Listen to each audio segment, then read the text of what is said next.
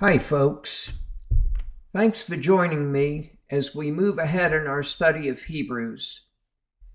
We're moving on to verse 2 of chapter 1 today, but let's read the first two verses of the book together again.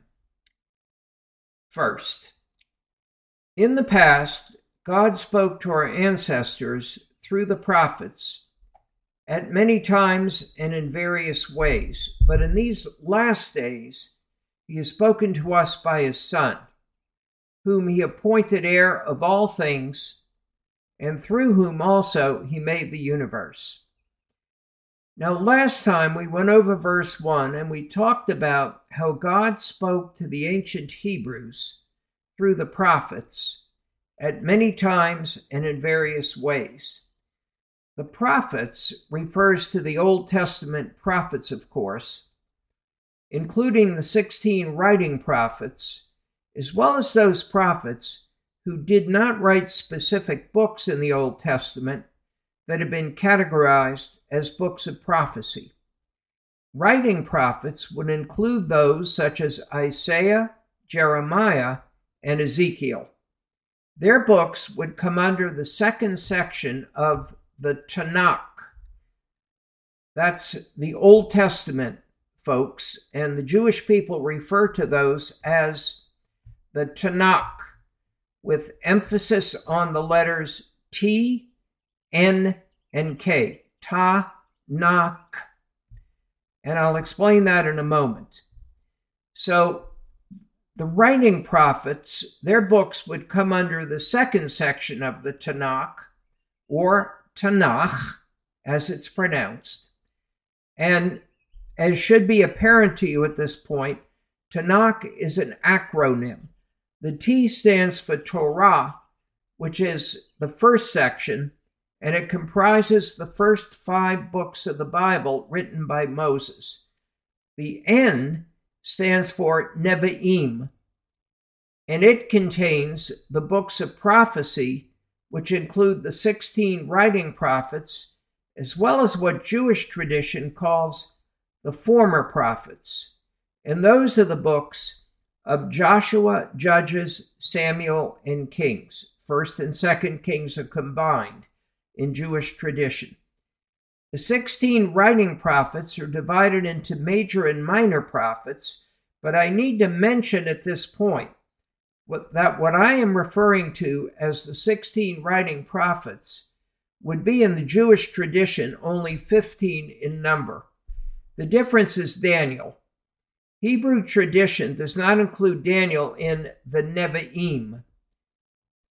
Daniel is included in the last or third section of the Tanakh, which is the Ketuvim, or the writings, which in addition to Daniel include the Psalms, Proverbs, Job, Ruth, Lamentations, Ecclesiastes, Esther, Ezra, and Nehemiah as one book, and 1st and 2nd Chronicles as one book.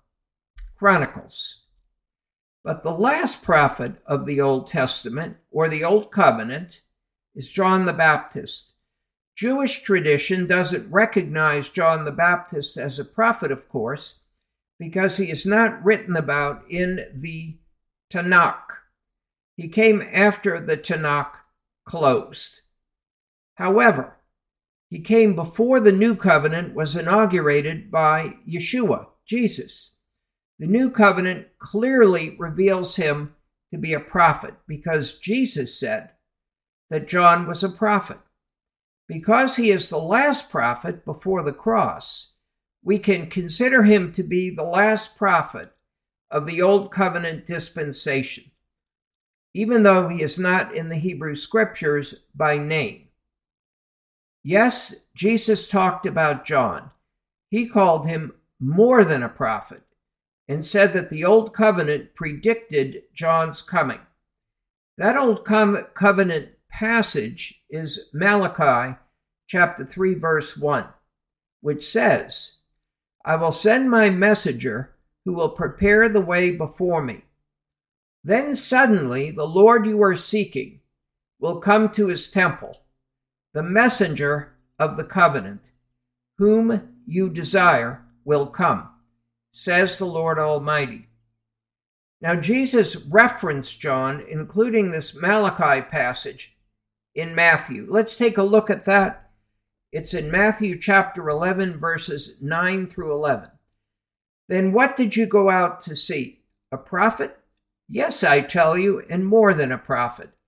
This is the one about whom it is written I will send my messenger ahead of you, who will prepare your way before you. Truly I tell you, among those born of women, there has not risen anyone greater than John the Baptist. Yet whoever is least in the kingdom of heaven is greater than he. Now we can say from Hebrews 1 2, the verse that we're looking at today, from that verse alone, we can say that Yeshua's ministry marked the beginning of the last days. Let's read that verse again Hebrews 1 2. But in these last days, he has spoken to us by his Son, whom he appointed heir of all things, and through whom also he made the universe.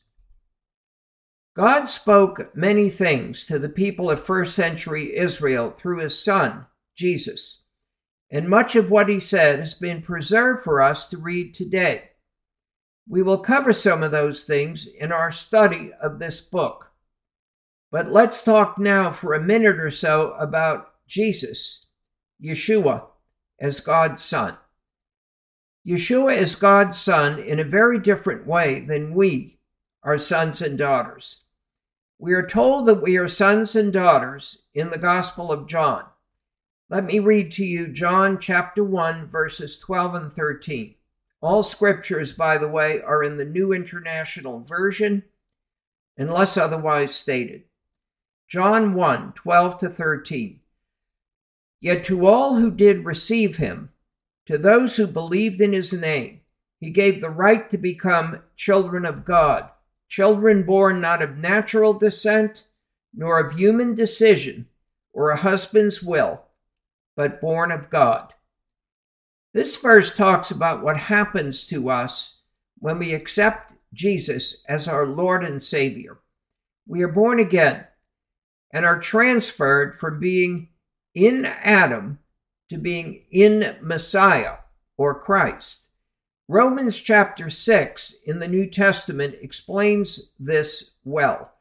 The old man, which is the man or woman who we were in Adam, dies, is crucified with Messiah when we accept Yeshua as our Lord and Savior. And we then become united with Christ, Christ, joined with Him, in Him.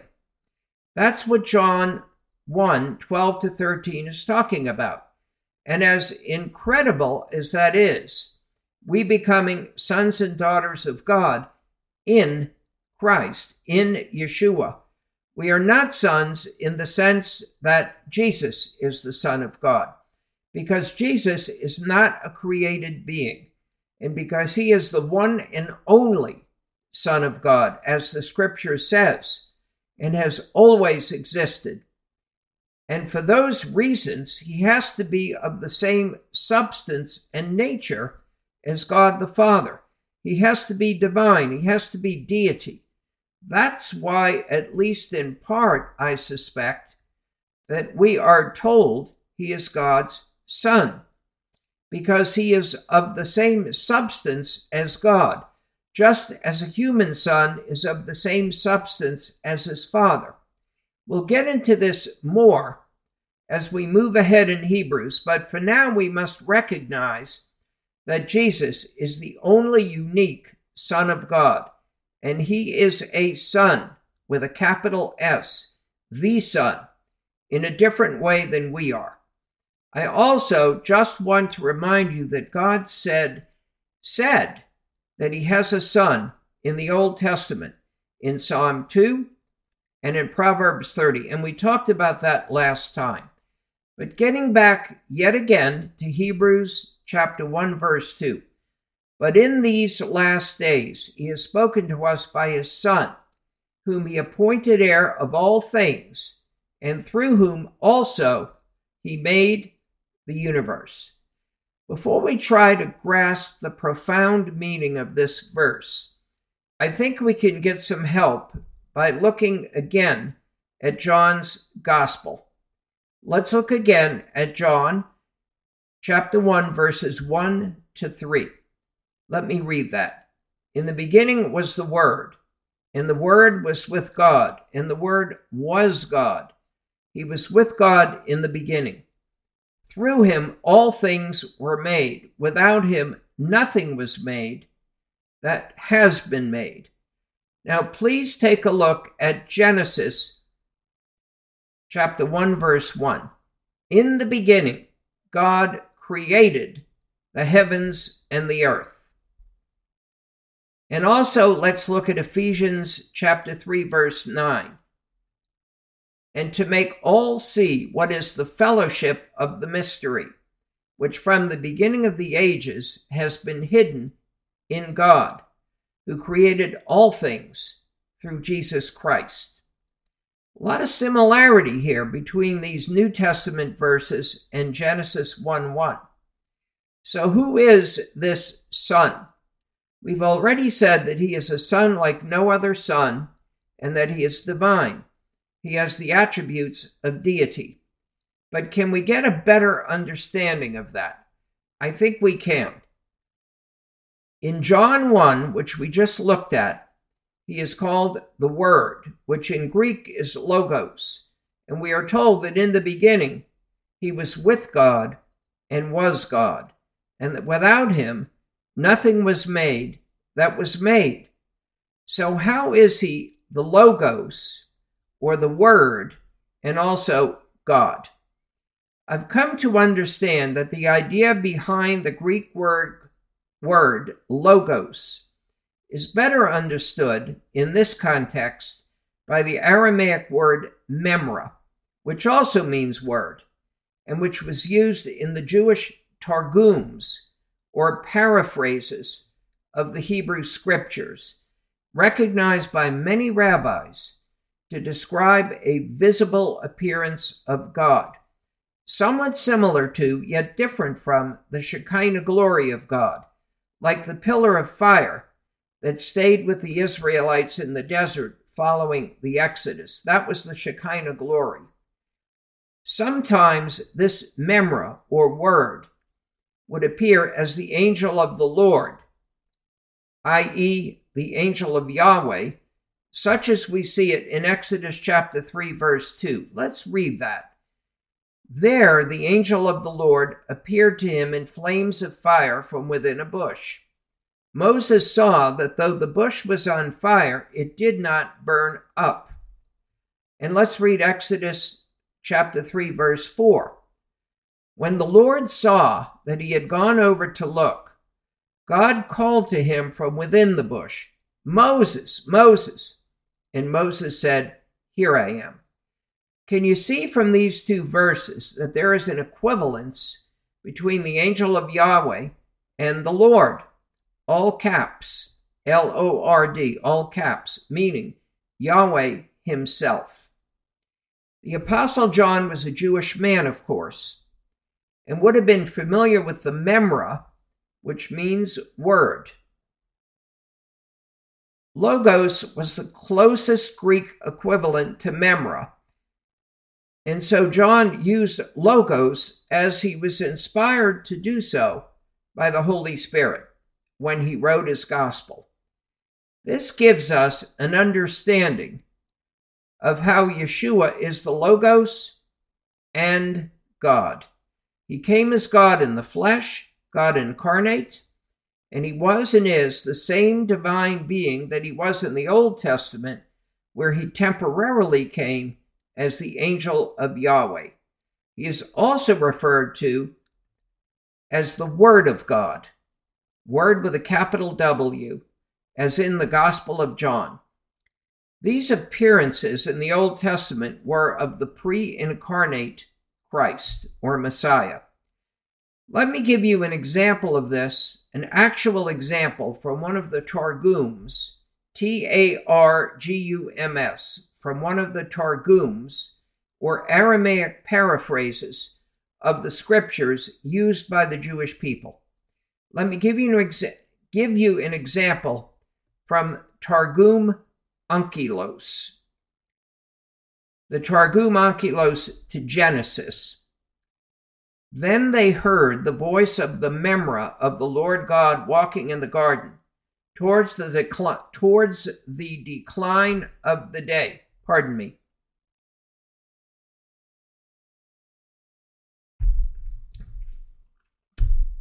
Then they heard the voice of the Memra of the Lord God walking in the garden towards the decline of the day.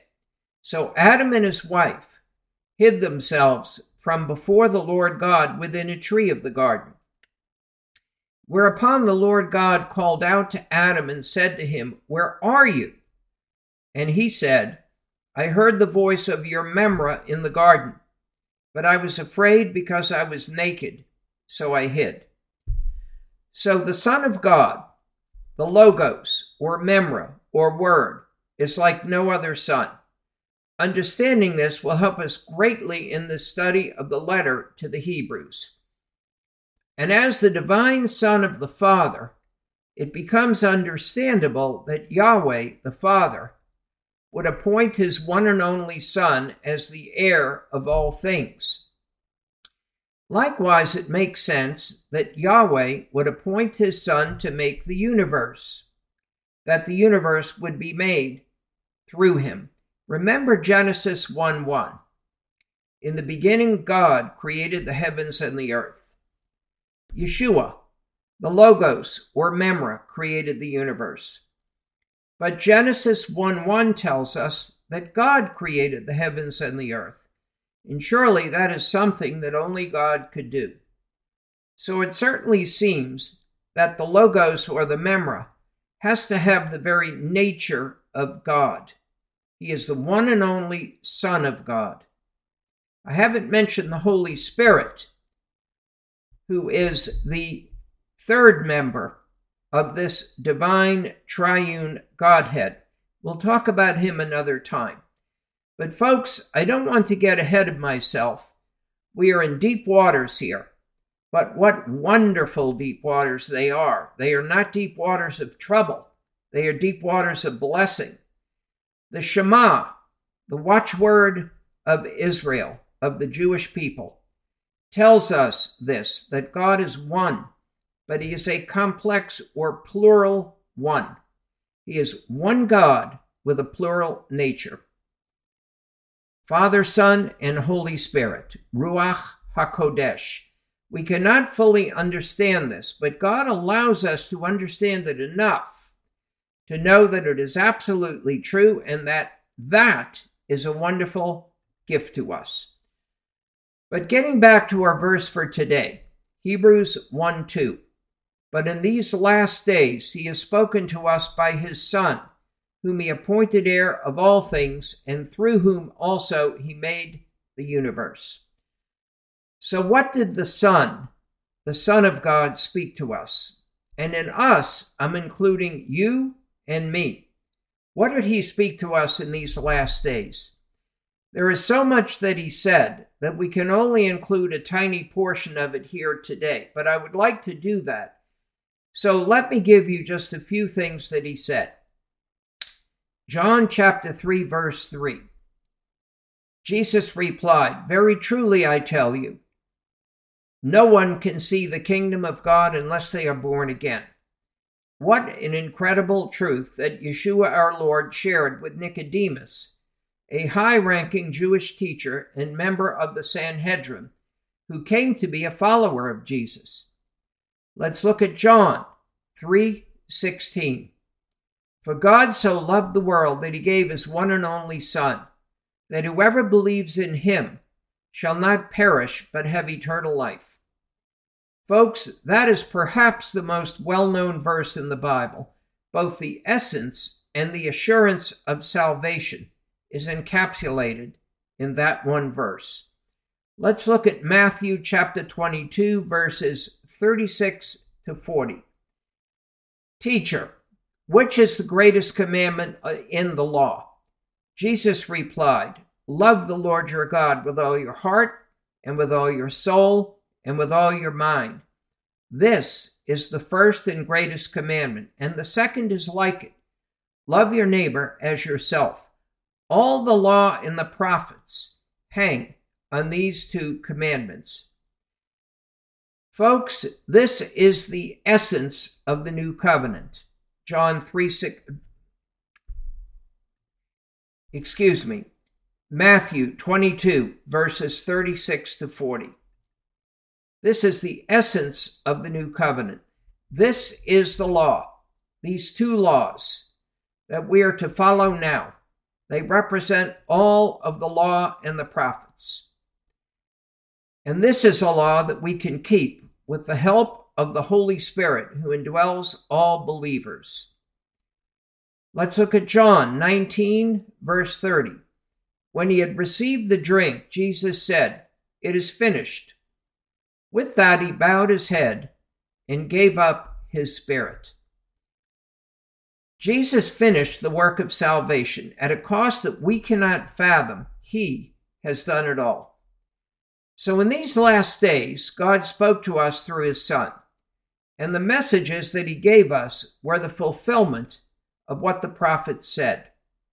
His words were clearer and more explicit than the words of the Old Testament prophets, and his words were given with the authority of deity.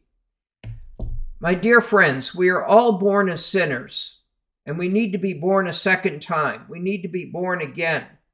If that has not happened to you, if you do not have a personal relationship with God through his one and only Son, Yeshua the Messiah, please bow your knees and bow your hearts. Call upon him. Tell him that you know that you are a hopeless sinner, just as I was, folks, and that you need salvation, which only he can give. Ask him to save you. And if you are sincere, he will never turn you down. Do it today because you could die tonight and it will then be too late. Thank you, my friends. Until the next time, this is Art Walensky. God bless you.